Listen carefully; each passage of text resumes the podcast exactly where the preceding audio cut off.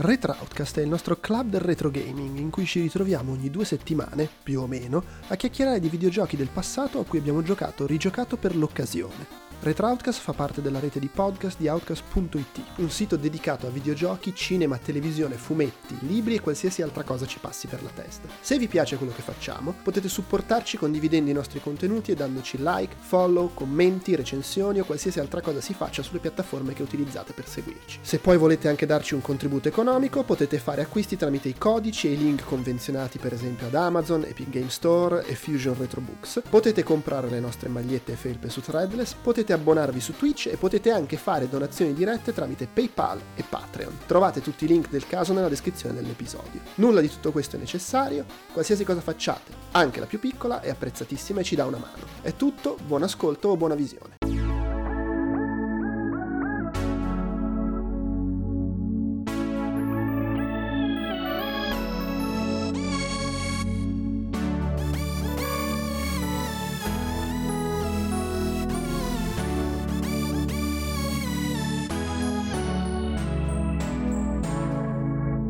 Ciao, sono Andrea Maderna, con me c'è Marco Esposto.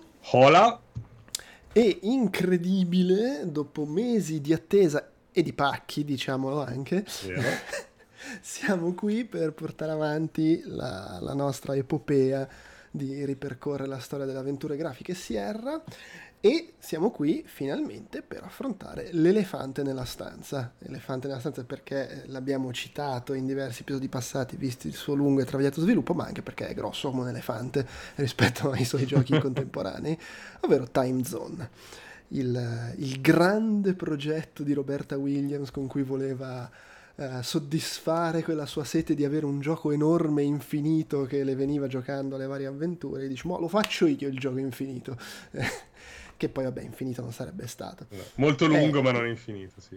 Poi no, relativamente, infatti, sì. perché vedendo anche un po', cioè chi lo conosce a menadito, guardando un po' anche no, le, i vari, non dico insomma gameplay velocizzati, queste cose qua, speedrun, ma anche proprio i walkthrough. Poi in realtà vedo che bene o male in un'oretta e mezza c'è chi se lo porta a casa abbastanza, abbastanza facilmente. Sì. Ovvio, sapendo tutto, eh, però per dire che eh, però era facile perdere. No, è chiaro. Sì. Sì, indubbiamente. Il, il, gioco esce nel 1982, a marzo, dopo aver mancato l'uscita a Natale, e, mh, sviluppato nell'arco di più di un anno, tra l'altro le cronache dicono che addirittura i primi sei mesi passati solo a fare il design, Roberto eh. senza scrivere una riga di codice. Eh. E, um, un gioco tra l'altro eh, importante a livello storico per più di un motivo, fra cui il fatto che eh, è il primo caso o insomma uno dei primi casi documentati di studio che per sviluppare un gioco crea un vero e proprio team in cui ognuno ha un ruolo diverso, ci sono quelli che si occupano, della grafica, c'è Roberta che si occupa solo del game design, lei ci teneva sempre a dire che lei faceva il design dei giochi, eh, c'è chi si occupa di, di programmare, che sostanzialmente è il modello moderno sì, certo. sviluppo di videogiochi. Ognuno fa il suo e sì, sì, poi si mettono insieme. Nel 1982, che era un periodo in cui tipicamente i giochi li faceva una persona, magari due, che faceva un di, facevano un po' di tutto assieme, anche se magari c'era chi programmava e chi faceva la grafica, però un po' si aiutavano a vicenda, era, era tutto molto più, più fluido e ci mettono appunto più di un anno, eh, tra l'altro ci sono fior di aneddoti sullo sviluppo che poi tiriamo fuori perché delle robe un, veramente un, un'epica è stato mettere assieme questo gioco. Ho, ho e... leggiucchiato qualcosa, però sì, ho, ho, letto che non fu proprio... Sì, sì. Beh, ma del resto stiamo parlando di un gioco che eh, siamo in un periodo in cui tipo gli Ultima, i Wizardry, che erano i, gioco, i, giochi di ruolo giganteschi, stavano su due dischetti, neanche su due dischetti, sulle due facce di un dischetto. Questo ne occupa 12 di, di facce di dischetti. È una roba insensata. Eh, chiaramente per il fatto che ha tutte le schermate, le 1500 e oltre schermate di gioco, tutte disegnate in mano, poi, una per una. Ora, ora, io te lo sto linkando in chat, poi lo linkerò comunque magari anche sotto il video, eccetera, quando uscirà la puntata. Ho trovato anche una pagina che proprio mm, raccoglie tutte le schermate, anche ordinate proprio stile mappa, e devo dire che fa impressione, eh? c'è da sfogliare. Sì, sì, Sierra, Sierra Chest è un sito affascinante per chi segue.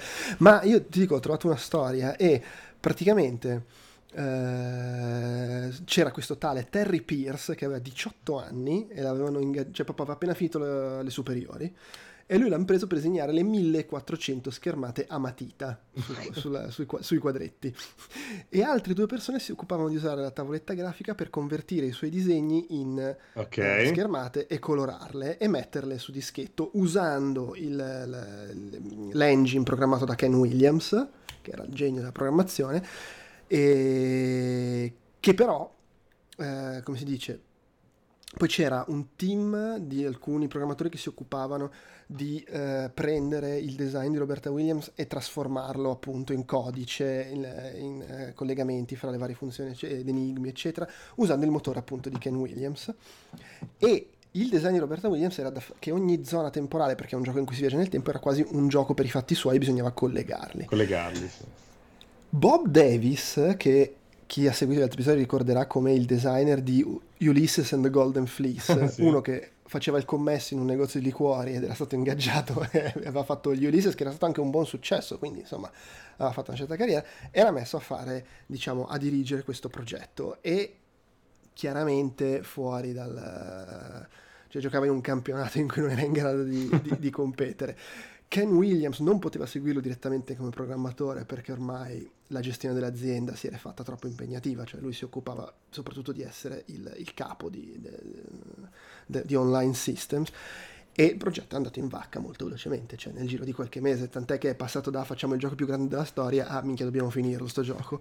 Buttiamolo, come, succede, come, come poi è successo spesso in tantissime produzioni, eh? sia videoludiche eh sì. che non, ma è una roba abbastanza Così. Comunque, per raggranellare appunto chi ci sta sentendo, prima che prosegui poi magari l'aneddotica sulla sì, situazione, sì, sì. eh, come dicevi, è un videogioco che si basa sul viaggio nel tempo, perché parte banalmente con tu che ti svegli davanti a casa tua, sai, questo è il momento lore del gioco, vieni, vieni contat- pensi di aver fatto un sogno in cui ti viene detto che il pianeta Neburon è praticamente questo pianeta con questo tiranno che potrebbe distruggere il, il mondo. Eh, sto dando un po' a memoria perché ovviamente l'ho giocato prima dei vari paccaggi della registrazione della puntata, ma quello, lo, ricor- quello lo ricordavo.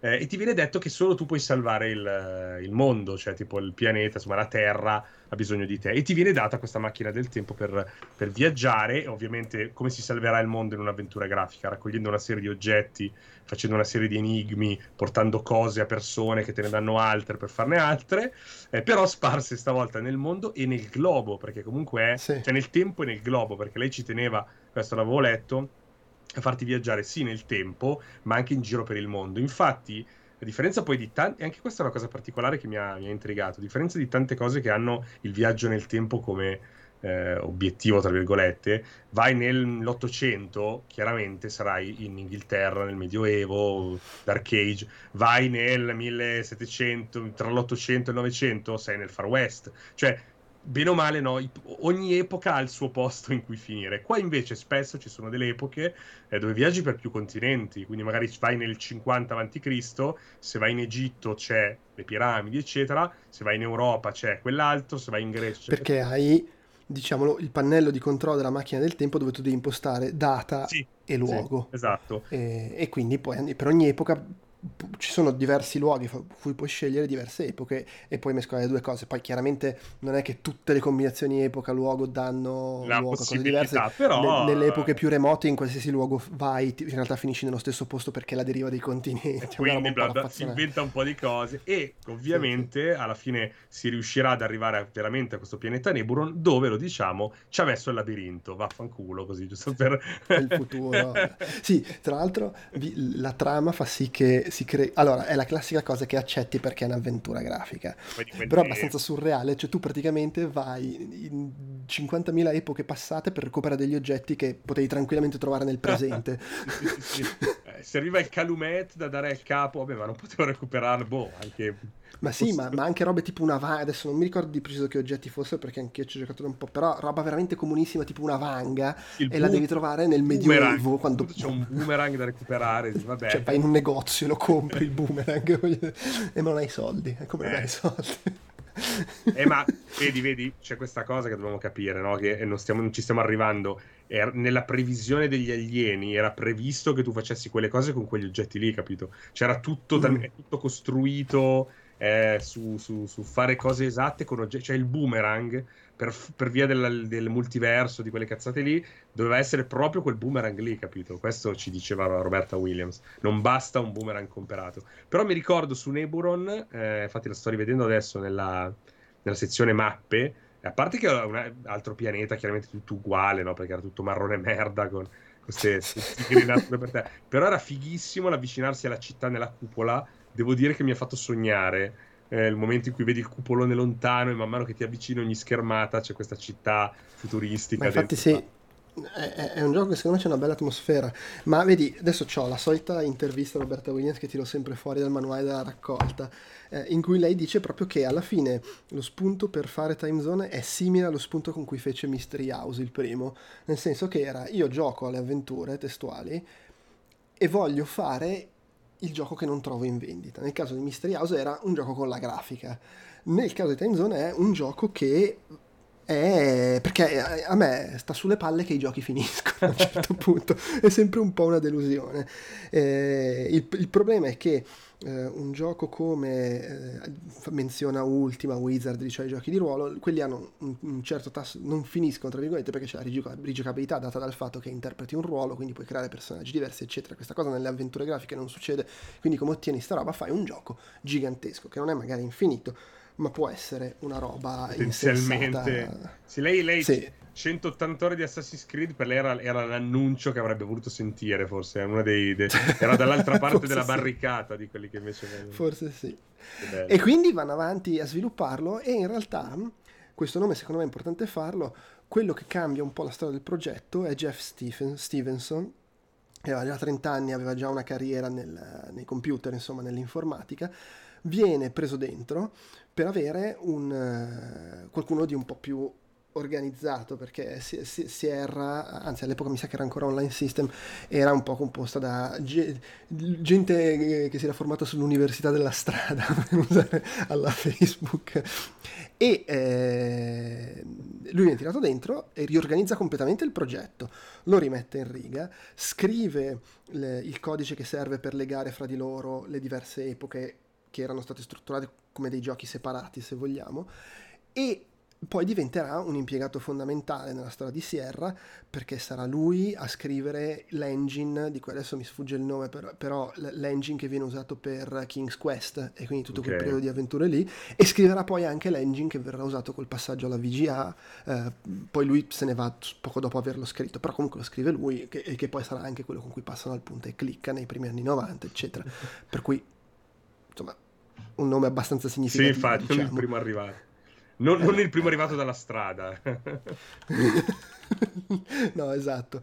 Ecco, l'Adventure Game Interpreter è quello di King's Quest e poi il Creative Interpreter è quello che verrà usato da, da King's Quest 4 in poi. Ok. E li fa, li fa entrambi lui. Cioè a quel punto sostanzialmente lui prende quello che era il ruolo di Ken Williams all'inizio, cioè il genio dell'informatica che è, è il motore eh, di tutto quanto. E grazie a lui il gioco esce. Il gioco esce e eh, è questa bestia infame, gigantesca, che costa una sassata. Cioè all'epoca i giochi costavano, attorno, diciamo, quelli più costosi costavano 50 dollari, ma erano tipo quelli grossi. Questo viene messo in vendita a 99 dollari che con l'inflazione oggi sono tipo 300 dollari. Sì, Quindi sì, se tieni conto dell'inflazione è il videogioco più costoso della storia probabilmente.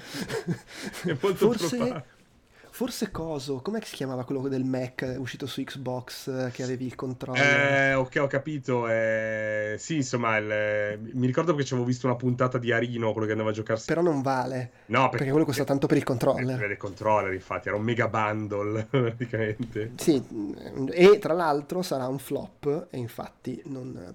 Perché il fatto è che i videogiochi, leggevo prima un articolo che diceva una roba interessante, erano partiti che costavano tipo, li vendevano nelle bustine, alla buona costavano 5 10 dollari e poi hanno iniziato sali- ad aumentare i prezzi con la grande distribuzione, progetti più grossi ed erano arrivati magari anche a 50 e sembrava che più noi aumentiamo e la gente continua a comprarli, no, 99 è troppo.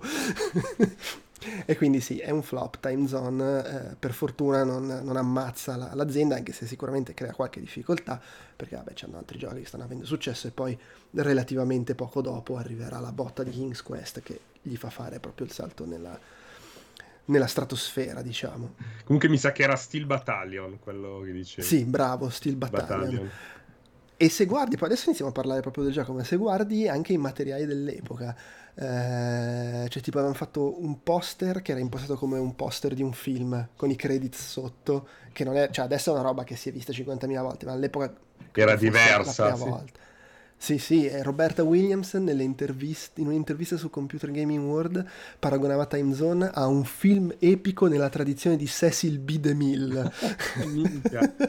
Però lei era, lei era, anche donna di marketing, eh, in questa roba. Eh sì, eh sì, sì, sì, ed era presa benissimo. Oltretutto, in un'intervista veniva detto che questo è un gioco che ha richiesto più di 14 mesi di sviluppo, vo- alla gente ci vorrà un anno per finirlo e ovviamente dopo una settimana come sempre su una telefonata bello il finale ma adesso ah, sì c'è da dire che se, se, lo compri e lo finisci una settimana senza avere una soluzione o, cioè secondo me ha, ha, fatto un hack o qualcosa perché in una settimana veramente sì, giocando a vuoto devi passare una settimana con la flebo per finirlo sto gioco o, o, era quello probabilmente misto a una serie di botte di culo però sì, sì, sì ci credo che in qualche modo c'è la, la, la, eh. un po' di hack ce lo vedo eh. è stato il primo hacker dei videogiochi che ha finito.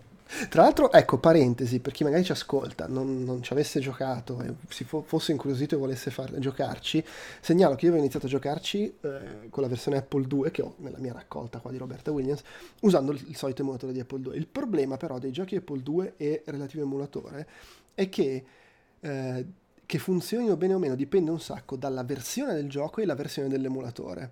E io ovviamente non posso usare l'emulatore che era nella raccolta perché girava su tipo Windows 95, devo usare la versione attuale dell'emulatore che evidentemente scazza con, gioco, con questa versione del gioco. Tipo sono arrivato a metà gioco e non mi funzionava un cambio di dischetto le bestemmie.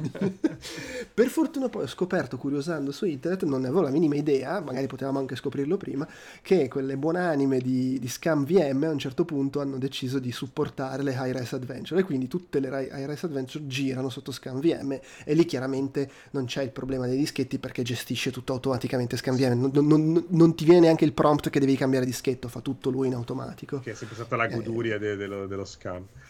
Eh, sì, eh sì, eh sì. Ma quindi hai potuto importare i salvaggi? Non mi ricordo se me l'avevi raccontato. No, no, no, ho ricominciato da capo. Ah, ok, giustamente. Vabbè, eh. però sapevo cosa fare, più e... vabbè, per questa parte guardo la soluzione.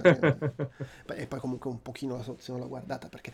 Ecco, parliamo del gioco. Non ho vergogna allora... a dire che l'ho fatto. eh sì, ma perché... È... Allora, Intanto, secondo me, il primo... a parte che cioè, anche questo è il classico gioco con... Eh, poi qui iniziavano ad essere un po' più elaborati, c'è il manuale con una super descrizione che, era, che poi tu hai riassunto in linea di massima, che però, però ti è presentata, un... esatto, come sempre molto... Sì, sì, è scritta molto in abbondanza, beh, ti parla appunto delle varie epoche, del 4081, che è quando la Terra è diventata questo luogo, ci sono i nebuniti, lì, i, i neburiti che hanno deciso di venire a rompere le palle. E poi tu inizi e secondo me una cosa che emerge subito è che è più elaborato com- anche, anche, come testi rispetto ai giochi precedenti. Ci sono descrizioni più lunghe, eh, ci, si perde un po' più anche nelle descrizioni a dirti la storia, mentre magari i giochi precedenti era semplicemente ti descrivo brevemente quello che hai davanti rimane molto meccanico, però si vede che c'è un tentativo di far crescere anche da questo punto di vista, magari anche avendo come riferimenti i giochi Infocom, che ovviamente non avendo la grafica erano molto più elaborati a livello di testo. E, e secondo me questo butta subito dentro una bella atmosfera, anche insieme alla grafica che... Allora, la, la grafica di questo gioco è anche difficile valutarla perché è molto variabile. Chiaramente 1400 schermate fatta dalla gente che era prossimo all'esaurimento nervoso e pieno di schermate che sono un prato verde e un cazzetto che non capisce se è un albero o un palo della luce. Non ce Però la ci sono, più.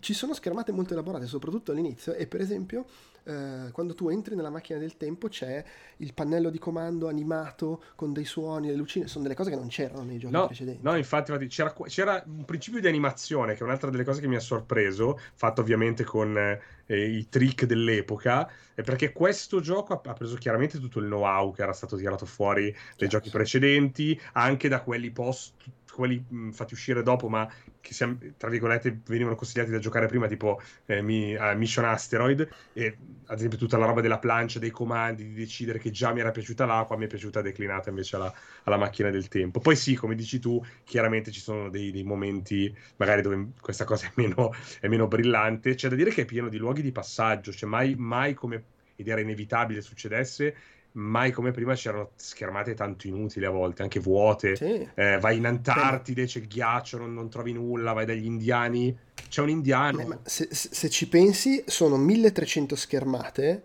ma in tutto nel gioco ci sono 51 oggetti. Cioè, capisci che... Vabbè che poi ci sono magari qualche personaggio, cose che incontri, però è chiaro che è pieno di, di luoghi vuoti, è un gioco da esplorare avendo anche un po' di pazienza, anche perché poi non sempre le mappe sono super coerenti. Però devo dire, in questo mi è sembrato per assurdo molto modesto, cioè in un certo senso è uno dei primi tentativi di fare un open world. Chiaramente non è l'open world come lo intendiamo oggi in cui ti muovi fluidamente perché è a schermate fisse, però io ho sempre pensato Uh, al primo esempio di quella cosa per me è sempre stato Elite, il primo Elite certo. in cui certo. avevi l'universo generato proceduralmente e andavi in giro.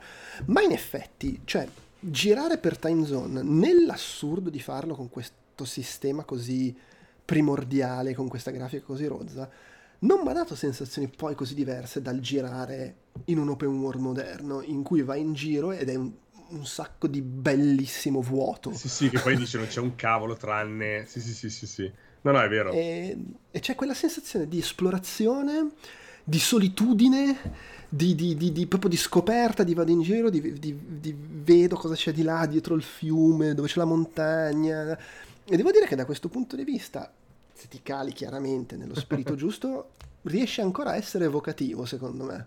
Sono d'accordo e tra l'altro ha anche un tipo di esplorazione che mi invogliava ad esplorare in maniera eh, anche meno preoccupata. Cioè dicevano Mystery House nelle prime avventure, mettevano quasi inquietudine, no? Questa roba del pericolo dietro ogni... Ora, non che qua i pericoli non manchino, anzi, eh, ho, ho dei, dei, conti sospesi con indiani, con samurai, con diverse persone.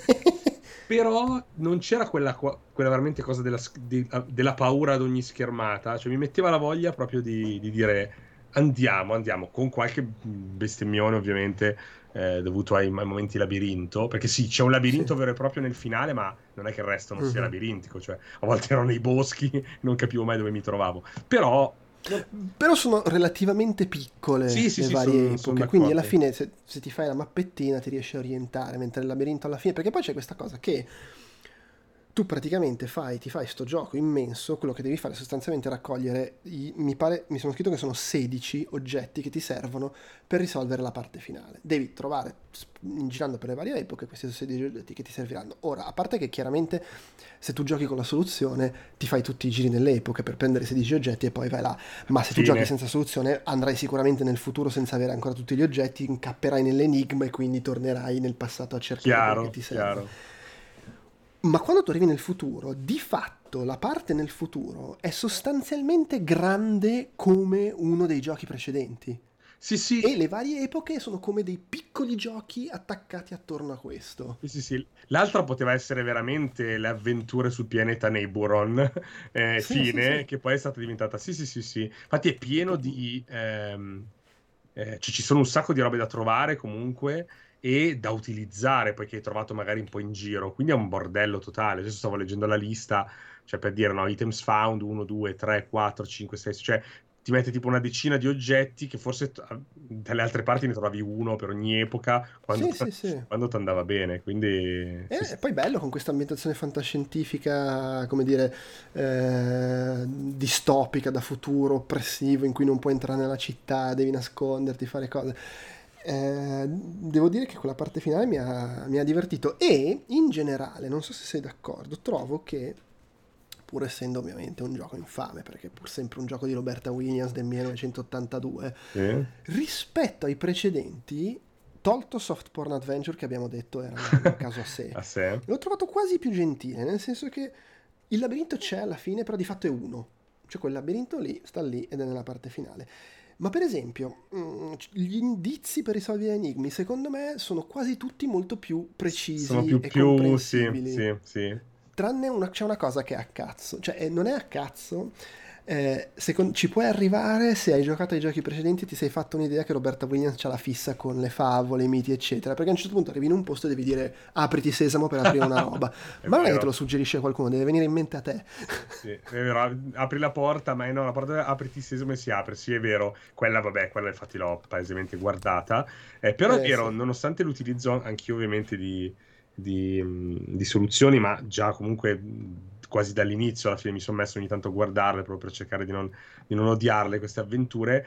Anche così, però, sì, mi sono accorto palesemente, platealmente che comunque c'era un po' più di benevolenza. Secondo me, qua c'era un po' l'istinto di Roberta Williams di dire però voglio che tu faccia, cioè che vada e veda le tante cose che abbiamo fatto. Quindi sì. ti voglio comunque un po' imboccare, andare avanti. Cioè, c'era un po' più di, di, di accompagnamento, non lo so, di, di, volontà di farti vedere quello che avevano realizzato. Cosa magari che... sta sta anche crescendo come game designer perché poi stiamo comunque parlando di una che ha imparato a farlo da sola.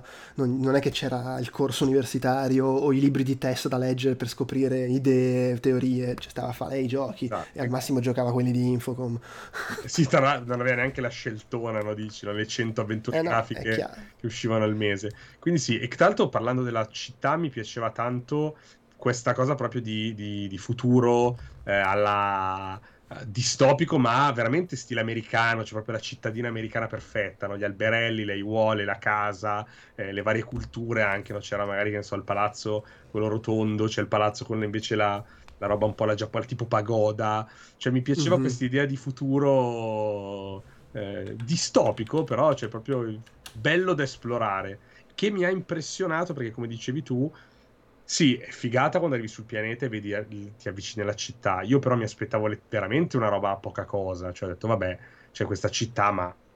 Ah, sei arrivato in città, quello è il palazzo dove trovi Tizio, vai. No, invece no, cioè, come dicevi tu, si apre un altro gioco. Cioè, è un, è un, poteva essere veramente un gioco a parte per um, un sacco di ambientazioni, personaggi, cose che succedono. Cioè, proprio è, è intrigante. Mi ha un po' risvegliato anche perché devo dire che fino ad arrivare al pianeta era bello, però per, anche un po' per l'ambientazione, diciamo, prettamente storica, che magari non è proprio il mio, il mio pane, un po' stavo dicendo, ok Roberta, volevi fare questa roba qua, ma potevi farla anche fuori dalla storia, no? Me, me l'ambientavi su cento pianeti diversi, tutti un po' strani.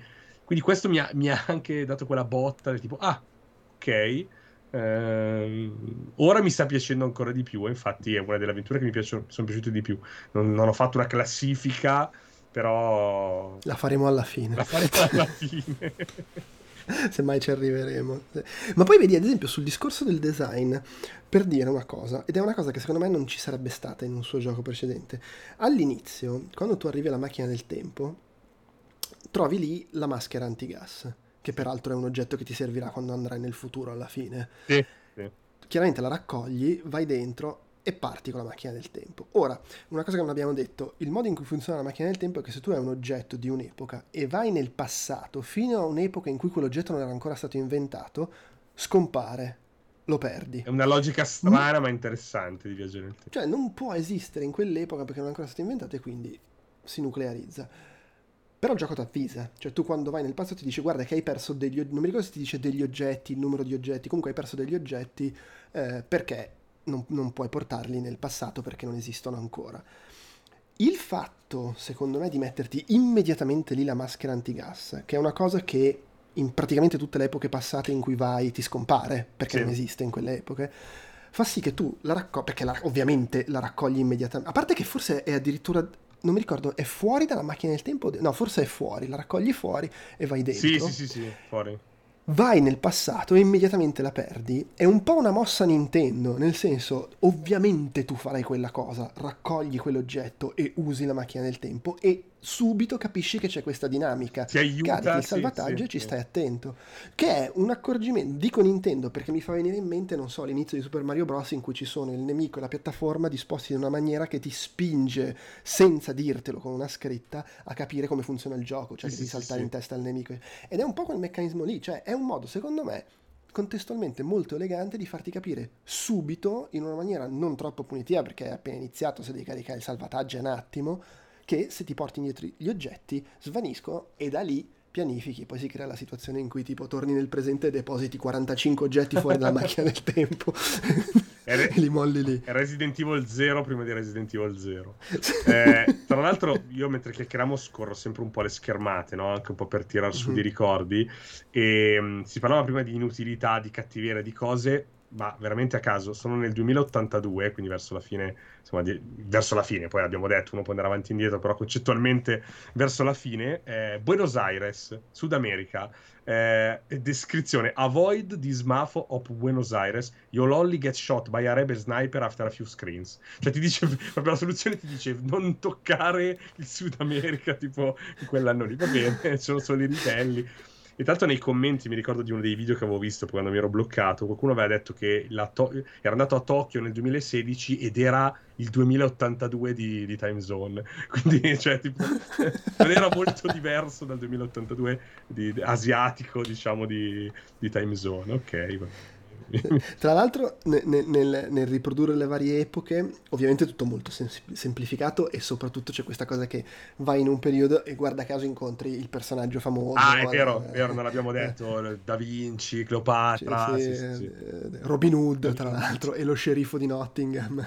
e, anche storicamente non si sa bene, non lei che amava le fiabe, ci ha buttato dentro comunque un po' di, di mito, sì. chiaramente. No? Cioè, sì, poi anche lei nelle sue dichiarazioni era un misto di no, ma voglio comunque fare una roba storicamente eh, accurata, che può incuriosire, spingere per approfondire, poi è chiaro che un po' di forzature ci sono, tipo cioè, incontri, vai nel 1700 e incontri Napoleone che tipo diventa un personaggio importante nel 1790, cioè alla fine del 1700 e sarà imperatore poi nel 1800 e, e, e via andare. Ci sono un po' di, di, di anacronismi, però vedi per esempio a livello di caratterizzazione degli ambienti arrivi in Grecia a Palos e è semplicistico, però ci sono le casette bianche, tutto bianco, azzurro, eh, oh, a me ha fatto immediatamente Grecia.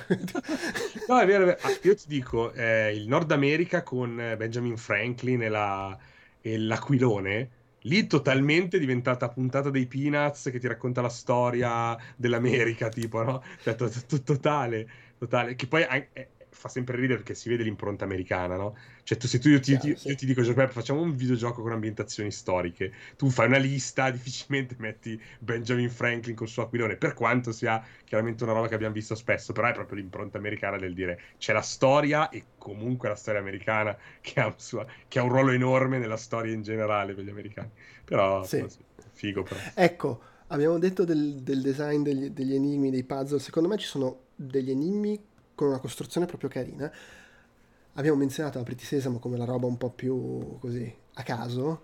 In realtà c'è una cosa che secondo me è un po' stronza. Ed è tu a un certo punto puoi andare sulla nave di Col- Cristoforo Colombo mm, e, sì. e, e ti devi proprio far assumere per lavorare sulla nave e praticamente tu scegli in che ruolo farti assumere e se scegli il ruolo sbagliato ti blocchi perché tu devi scegliere il ruolo che ti permette di andare sopra di vedetta e col cannocchiale vedi una fattoria che a quel punto diventa un luogo che puoi raggiungere, una sì, schermata. quella è una puttana, cioè chiaramente... Eh, è un po'... Cioè o, o, trovavi l'opzione di far dire voglio cambiare ruolo, cioè trovare dei modi, però lì era proprio la cattiveria d'epoca, ti è andata male, sei andato là e non, non ti sei... Eh però, sì, sì. Eh, se... Che tra l'altro fa molto open world moderno vedi quella casa, ci puoi ci andare.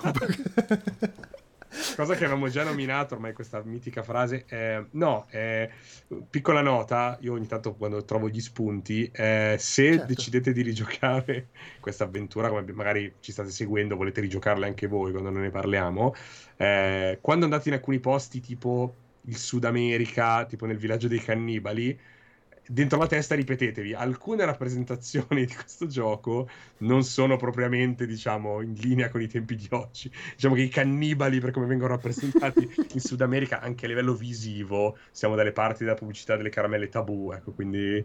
Eh, però, per carità, ovviamente erano altri tempi, c'era comunque un po' di c'era un intento anche così un po' di divertito, c'erano delle rappresentazioni che Chiaro, chiaramente sì, sì, sono figlie dell'epoca. Non, non, per forza rispettose, chiaramente in senso stretto, cioè l'intenzionalità non c'era, perché non è denigratoria tra l'altro, non è che in qualche modo li, li deride, ecco, però visivamente sicuramente eh, qualcosa di strano potreste, potreste incapparci, però, però figo, figo. Cioè l'accuratezza comunque ce l'ho vista, ripeto, tolta la, fia, la fiabezza ogni tanto, le cose che, che magari anche non si sapevano, eh, perché sembra assurdo, ma non è che gli anni, cioè, gli anni 80 eh, sono ci sembrano moderni, ma poi sono stati fatti passi avanti giganteschi.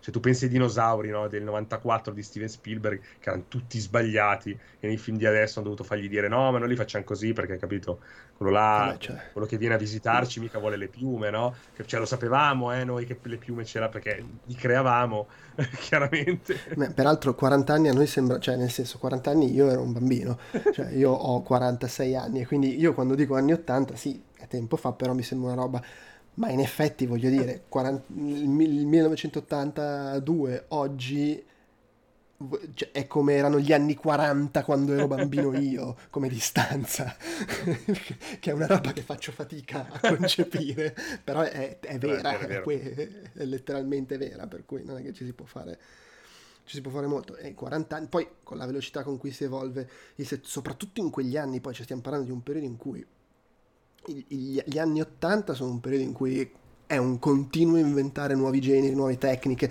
A ogni macchina che esce l'evoluzione tecnologica è fuori di testa. È... Scopri veramente, cioè tipo nell'81 pensavano che il boh, dico una stronzata, eh, che il Velociraptor volava, il giorno, do- il giorno, dopo hanno inventato una macchina che gli ha fatto buttare delle radiazioni nel terreno e scoprire che in realtà il Velociraptor no, era un tizio con la, sì, con la coda sì, lunga. Cioè, bastava veramente poco eh, che invecchiasse molto presto la... Ma poi anche solo restando nell'ambito dei videogiochi, l'evoluzione tecnologica a cui siamo abituati adesso, cioè come si evolve l'hardware, le sue prestazioni e quello che riescono a fare nel giro di dieci anni, se tu pensi a quanto sono diversi i videogiochi del 1990 rispetto a quelli del 1980 è allucinante. Oggi non c'è minimamente questo livello di no, crescita no no assolutamente sì sì sono d'accordo. Cioè, ora si va nel dettaglio nella nel massificazione nel, nel, nella resa a schermo perché ora si, c'è anche la risoluzione che la fa da padrona. Là, là, là venivano proprio costruiti cioè... no lì, cioè, lì c'era una, una crescita allucinante e poi a tutti i livelli, cioè sulla resa grafica, sulle cose dietro le quinte, sui funzionamenti, le meccaniche, sulle idee di design, sui generi, cioè su tutto era un'impennata totale, per di più in un contesto in cui gli sviluppatori erano abituati che letteralmente ogni 5 anni c'era un, un balzo hardware insensato rispetto invece ad adesso che un, sono evoluzioni molto più graduali, eh, in linea generale, eh, si sta generalizzando. Chiaro, chiaro, certo. Siamo partiti dai tornando al gioco. Siamo partiti dai cannibali. Quindi... sì, tornando al gioco, io mi sono segnato alcune morti, tipo l'opterodattilo che ti porta, che puoi andare nel nido dell'opterodattilo e te se mangiano. Svariate situazioni di branchi di animali che ti possono travolgere, bisonti, sì, le sabbie mobili, un grande classico. classico. I, in Antartide che muori congelato se non ti sei... Tra l'altro fantastico, devi andare a prendere... In un'epoca trovi il cappotto che poi puoi usare nell'epoca in cui fa freddo per non morire. Questo mi piace. Puoi morire, fa fa puoi morire di stenti sul Nilo perché devi, se ti muovi troppo poi muori di fame o di sete. Eh, e tra l'altro questo anche nel... c'è un... non è proprio un labirinto, però quando esplori l'interno della piramide ci sono dei vicoli ciechi sì. e, e, lì se usi troppi turni puoi morire di stenti anche lì perché... Sei perso nella piramide, sì, vero, vero. Cioè, non è enorme, tra... però sì. Tra l'altro carino che la piramide all'esterno per, per salire eh, devi liberarti degli oggetti perché sennò è troppo, troppo ripida, troppo pesante, sì, troppo ripida. Ci sono un sacco di. Ho un appunto che non mi ricordo assolutamente. Ah, Caterina, ecco, questa è un'altra roba un po' stronza. Cate- Caterina, la, la, la, nobile che esce dal castello e, uh-huh. e, lascia cadere la spilla, che è un oggetto che devi prendere. Yeah, Ma tipo, lei esce dal castello la terza volta che ci passi davanti, una roba del genere. Sì, c'è un po' di, un po di randomicità e, e, e il... Um è, è, è, l'equivalente di oggi. Gli NPC vivono la loro vita indipendentemente da te, quindi devi passare lì la terza volta perché lei possa sì. davvero. Sì, che poi lì quelle cose spesso le risolvi entrando in una schermata e facendo look, look, look, così fai passare i turni della schermata e vedi. Un enigma che mi sono segnato, che era sfiziosa come cosa, cioè fa anche ridere, però era sfiziosa, che nella parte in cui andavi dai nativi americani nel Far West trovavi le frecce che poi usavi invece andando nell'epoca in cui incontravi Robin Hood. Ah, ok, vero, vero, sì, sì, sì, quella era carina. i soldi tipo allo sceriffo nella, nel retro della prigione. Quella era carina. Tanto sto notando che ci sono un sacco di mappe comunque veramente skippabili. Eh. Sto veramente curiosando per capire se ci sono stato in tutte, perché poi sai, quando poi un po' ti infogni nella, nella, nell'usare delle soluzioni, magari non finisci in alcuni posti magari ti mm. dicono questo posto qua non c'è niente di interessante, puoi skipparla, intere mappe skippabili. Quindi sto guardando un po' se c'erano delle cose, eh, cose tipo, che ne so, ecco qua, Sud America è quello dei, dei cannibali di prima, map can be skipped, quella proprio puoi non c'è niente da trovare qua tranne Angry Crocodiles and Cannibals. Questa è l'unica roba, l'unica roba che Però vedi, fa, secondo me fa parte del fascino del gioco il fatto che finisci in questi posti, li puoi esplorare, trovi comunque delle robe sfiziose. Perché anche i grossi sto vedendo, eh, cioè... Sì, sì, sì. Eh, vabbè, ma del resto, cioè, eh, come fai a riempire 1400 schermate di oggetti, enigmi? È, è veramente è veramente impossibile. Cioè, quello... c'è la parte a Roma. Ed è quello che secondo anche... me a lei piaceva, cioè l'idea di perdersi, sì. proprio le piaceva di non fare nulla, ma di dire sto esplorando posti graficamente in un momento in cui la grafica praticamente non c'era ancora, cioè era nata oramai, però lei era stata la prima a dire no, no, voglio la grafica perché voglio perdermi in questi posti.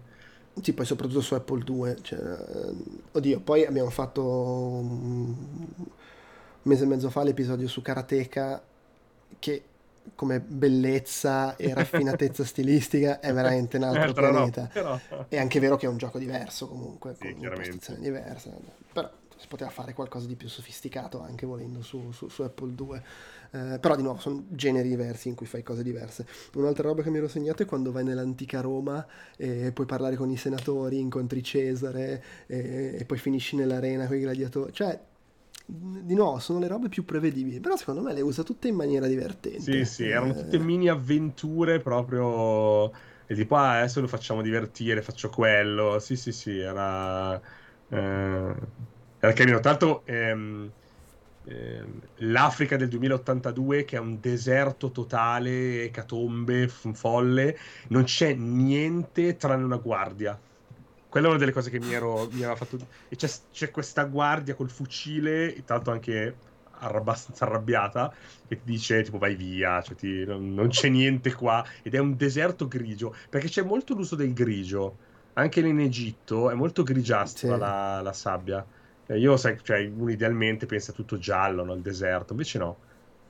Perché spesso, Vabbè, perché spesso poi nella notte, tipo l'Africa del, del, del futuro, è ambientazione notturna quindi chiaramente vedi tutto grigio perché il deserto notturno. C'era anche un'attenzione per il colore, perché ricordiamoci che loro sono partiti in bianco e nero, eh, sono andati sempre via via colorandolo e qua io ci ho visto tanta attenzione anche sul colore. Eh.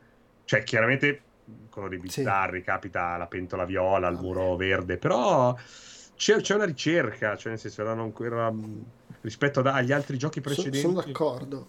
Poi se vai a vedere si notano probabilmente le schermate quelle del periodo stavano andando tu. un esaurimento nervoso e quelle del periodo ancora ci credevamo. L'Africa mi sembra quello, eh, ad esempio. abbastanza. Un, un, altro punto carino è quello in cui devi entrare nella casa, sfondi il vetro e se ti attardi troppo nella casa, che ovviamente non è una questione di tempo ma di quante mosse fai, Vai. perché è così che passa, arriva la polizia e ti arresta e tu lì devi prendere il cappotto, se non sbaglio dove trovi il cappotto con cui poi puoi andare nelle parti dove fa freddo. O, non posso sbagliare. Home Invasion, giustamente, americana. Ma ehm, non so se ricercandola l'hai scoperto, ma vista la bellezza della parte finale, cioè è, non è stato fatto in maniera progressiva, immagino. Ci avranno detto, vabbè, la parte finale intanto la facciamo. O, ci, o improvvisamente... Non, non, si sa. Immagino. Onestamente non ho idea di, di, come sia stato. Credo che siano stati sviluppati anche un po' in parallelo le varie cose, anche perché poi appunto c'era questo fatto che. Sai cosa? Il fatto è anche che la, la logica, diciamo, i, le, i collegamenti fra le stanze, gli quella è una roba che secondo me era fatta a prescindere, cioè fatta a livello di programmazione poi bisognava disegnare la grafica di tutte le schermate per appiccicarcela certo. sopra, cioè il dramma poi era quello. Sì. E probabilmente in larga misura quella parte lì, oltre al fatto che il progetto era andato un po' fuori controllo prima dell'arrivo di Stevenson, è il motivo per cui ci è voluto così tanto. Certo, anche il fatto che lei ha passato sei mesi a fare il design non, non ha probabilmente... Non Ma di nuovo, se devi collegare 1400 schermate e lo stai facendo da sola il design, è un po' di tempo ci vuole eh sì. per fare 1400 schermate, enigmi e insomma dare un senso per quanto a volte un po' flebile al tutto. Sì, sì, sì, sì, particolare. No, infatti ce la vedo lì che disegna. Allora, qua di giri e qua trovi una... per 1400 volte. Ora come andiamo di là? No, altro incontri. Eh, sì, infatti ci sono dei passaggi un po' più, più, fle... più flebilini di altri. Probabilmente è derivato proprio dalla... da anche sì. quello. Cioè Fosse... Poi ci sono quelle cose be- bellissime che tipo arrivi, strada, case, cartello con scritto Parigi. Si sarà capito, okay. non lo so, mettiamo un cartello, sì a volte c'è un po'. C'è un po' quella roba. Però di nuovo, poi ci sono momenti in cui tipo, non so, scavalchi il muro, entri nel castello ed esplori le varie stanze per andare a prendere la spazzola della regina lì.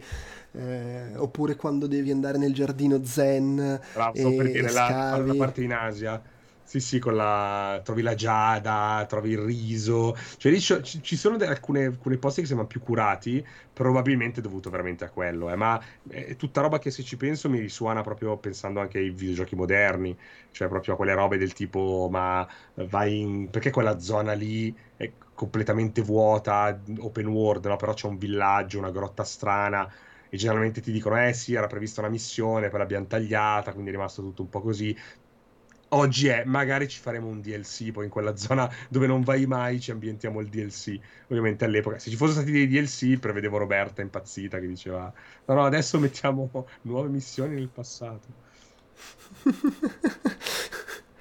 e poi c'è appunto la, la come si dice la, la, parte nel futuro che è sostanzialmente un, un gioco per i fatti suoi l'abbiamo detto più volte e è bello perché c'è questa cosa della città rinchiusa nella cupola e mm, ti serve la maschera per respirare le parti fuori, allora poi però vai nella, nella rete sotterranea dove c'è le fogne, fogne. Ma è, sì, è, era molto, io, qui, qui, molto Star Trek, eh. io ci ho visto proprio il pianeta mm, dove atterrano e devono fare qualcosa eh, e trovano questa strana appunto civiltà con, cioè, perché c'è anche il palazzo della tipo della giustizia, il palazzo diciamo amministrativo del governo, cioè proprio è tutto molto anche pensato, no?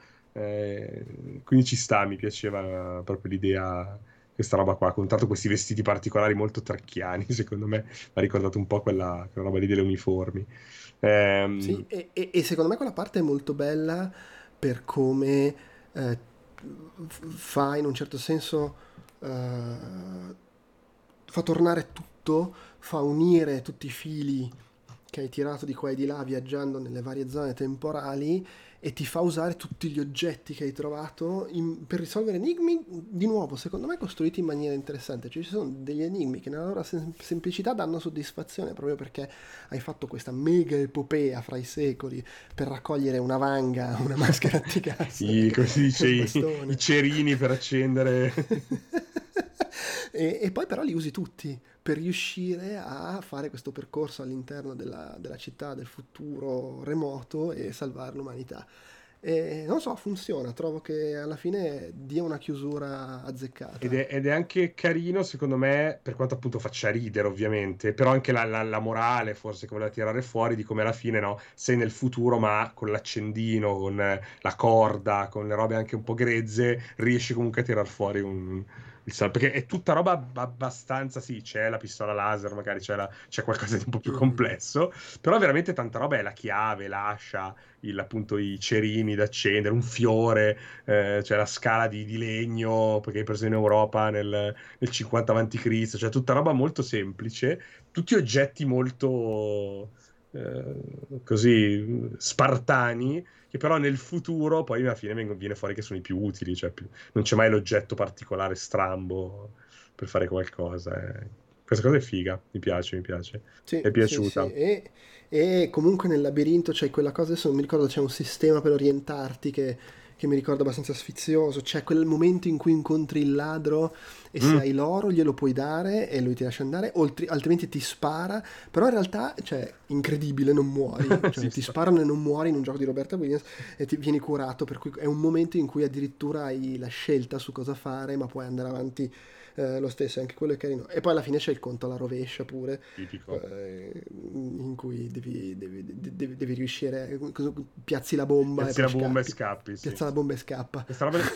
piazza la bomba e scappa è tipico, eh? c'era anche Mission Asteroid, cioè comunque è una roba che a, a un certo punto le è piaciuta questa roba del ok, mossa, roba finale, devi anche scappare, poi e poi fai. Eh, questa roba onestamente non lo so perché non l'ho fatta, mi sono fermato proprio al bravo, hai finito.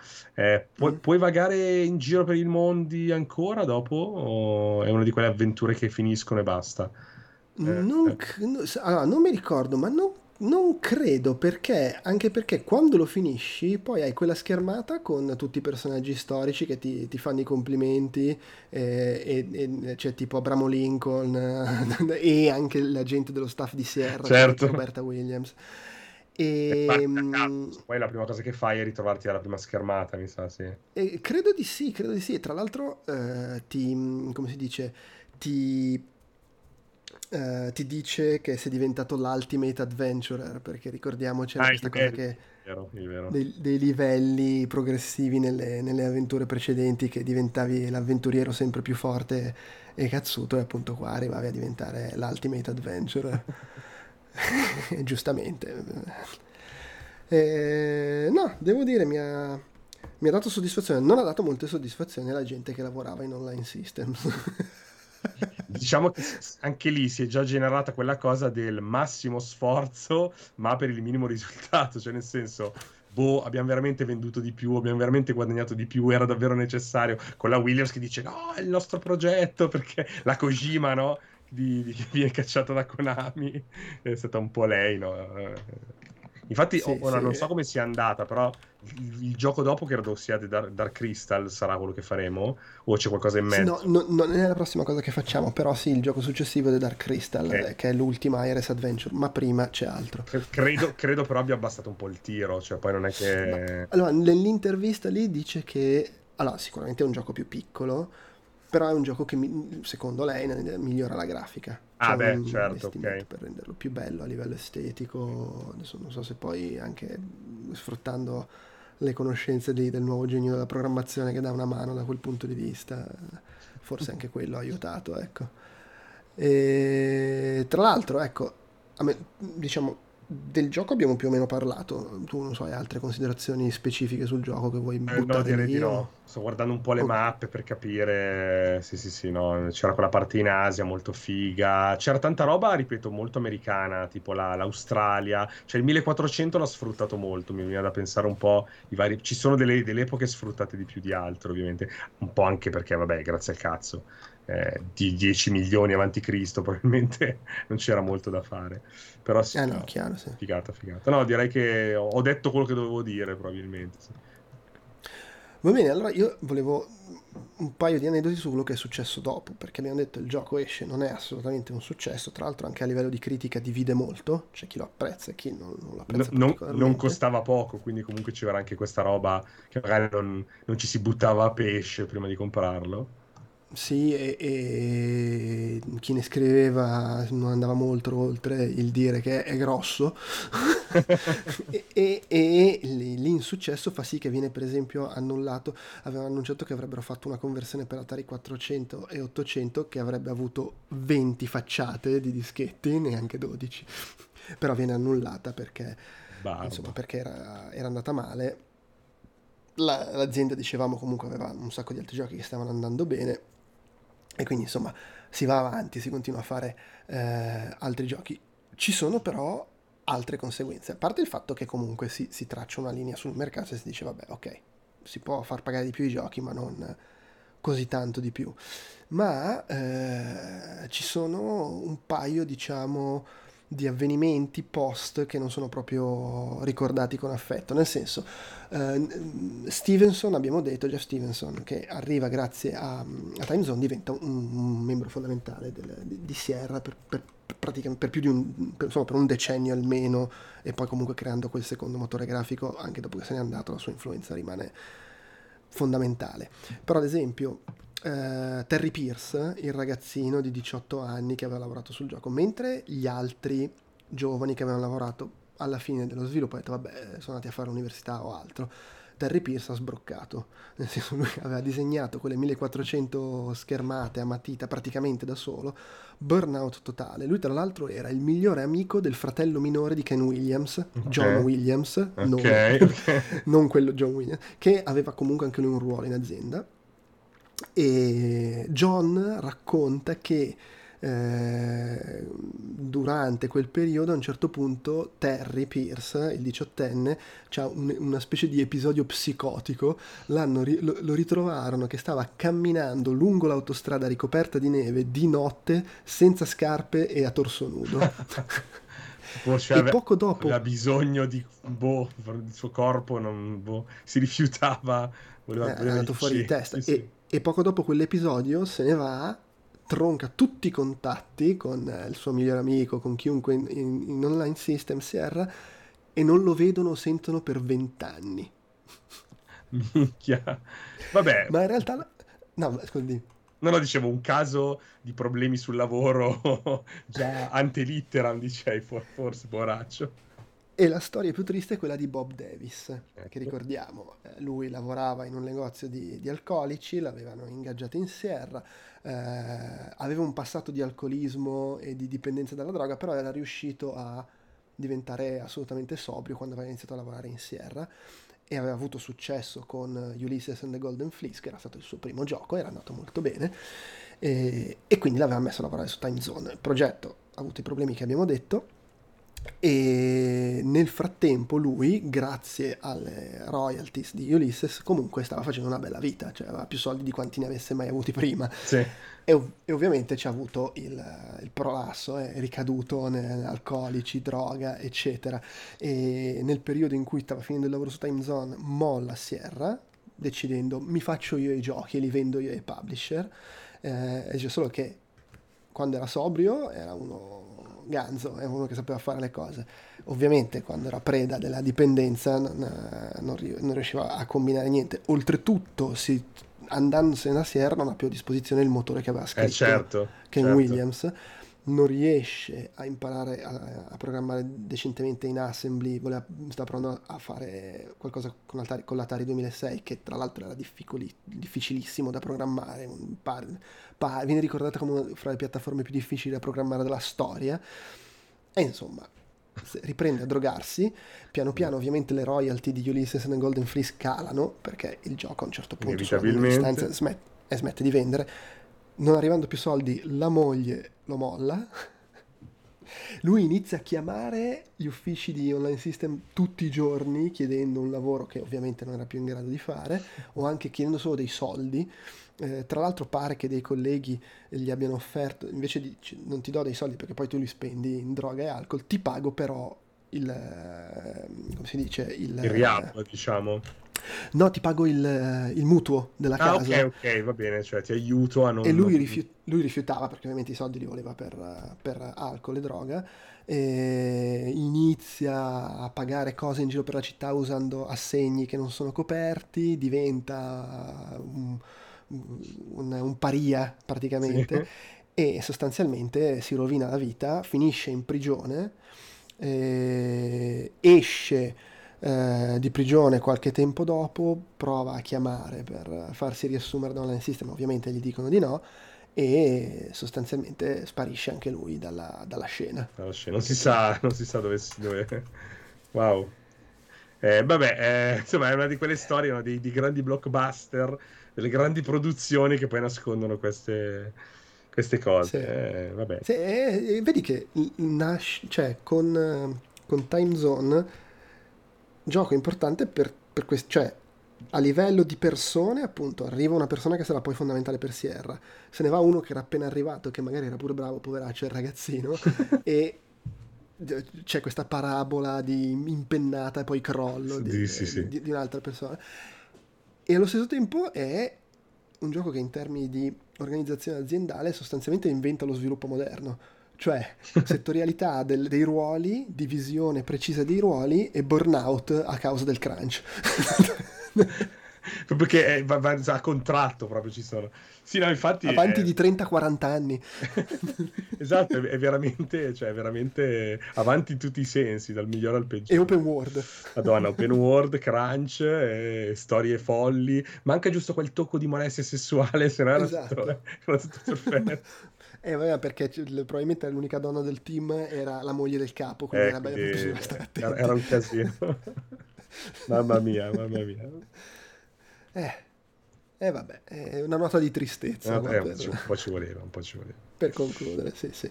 Vabbè, comunque, eh, Time Zone mi ha fatto piacere giocare anche a questo. eh, Sì. È comunque una roba, una roba affascinante. Sì, sì, sì, assu- assolutamente.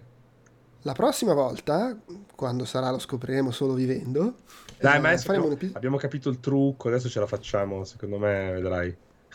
Va bene, vedremo. Faremo un, un, un, episodio diverso dal solito, nel senso che parleremo di due giochi.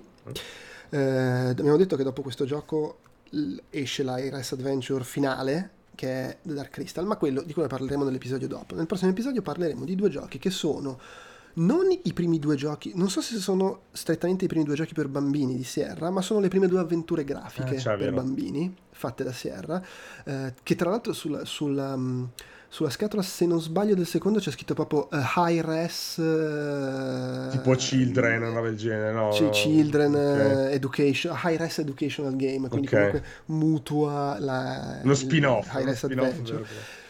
Sono tra l'altro um, sono Dragon's Keep e Troll's Tale, i due giochi, che sono secondo me significativi per più di un motivo. Intanto appunto sono le prime due avventure grafiche per bambini sono anche il primo e il terzo, perché nel mezzo fa anche un gioco d'azione, mm-hmm. di cui mm-hmm. ovviamente non parleremo, giochi pro- da cui lavora Allow per Sierra. Ah, ok. okay. Allow che poi sarà il creatore di, eh, di Lizard Sweet Larry e ci lavora come programmatore. Eh, forse anche come designer, però credo prevalentemente come programmatore. Eh, e tra l'altro sono giochi che, che, vengono, non so se entrambi o forse solo il primo dei due, acquisiti dal, dal cioè Allo li, li, aveva creati lavorando studio, in proprio col suo piccolo studio con la moglie credo e vengono acquisiti viene portato dentro e lui li finisce e li sviluppa per conto di, di, di e tra l'altro di Sierra nel senso che sono i primi due giochi di cui parleremo usciti col marchio Sierra Online, ah, Sierra Online. Wow, wow. ufficialmente a Sierra Online quindi mh, mm, e ci sono secondo me un sacco di cose sfiziose di cui parlare non ultimo il fatto che di fatto sono anche se il motore viene scritto apposta per questi giochi, però di fatto il modello è quello delle High Res Adventure molto semplificato. Molto semplificate, figata.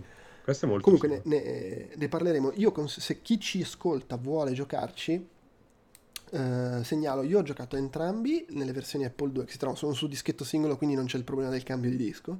Apple 2 con l'emulatore. Funzionavano tranquillamente. Ho incontrato però un problema su Dragon Skip perché in due schermate, solo in quelle due schermate, e ovviamente ci, siamo, cioè, ci sono finito che erano le, ultime, le uniche due che mi mancavano, certo. eh, quando ci entravo crashava e tornava la schermata del titolo e c'erano due oggetti da trovare, sono la schermata del, dell'ufficio e quella del, della stanza del computer, quindi se uno ci vuole provare a giocare su Apple 2 magari guardi una mappa e vada subito a vedere se gli funzionano quelle stanze. Io alla fine ho risolto rigiocandoci nella versione Commodore 64 Ok, ok, ok. Che però secondo me è meno bella, per cui uno potendoci giocare su Apple 2 sarebbe meglio. Questo è Dragon Skip. Troll's Tale mi ha funzionato senza nessun problema su Apple 2.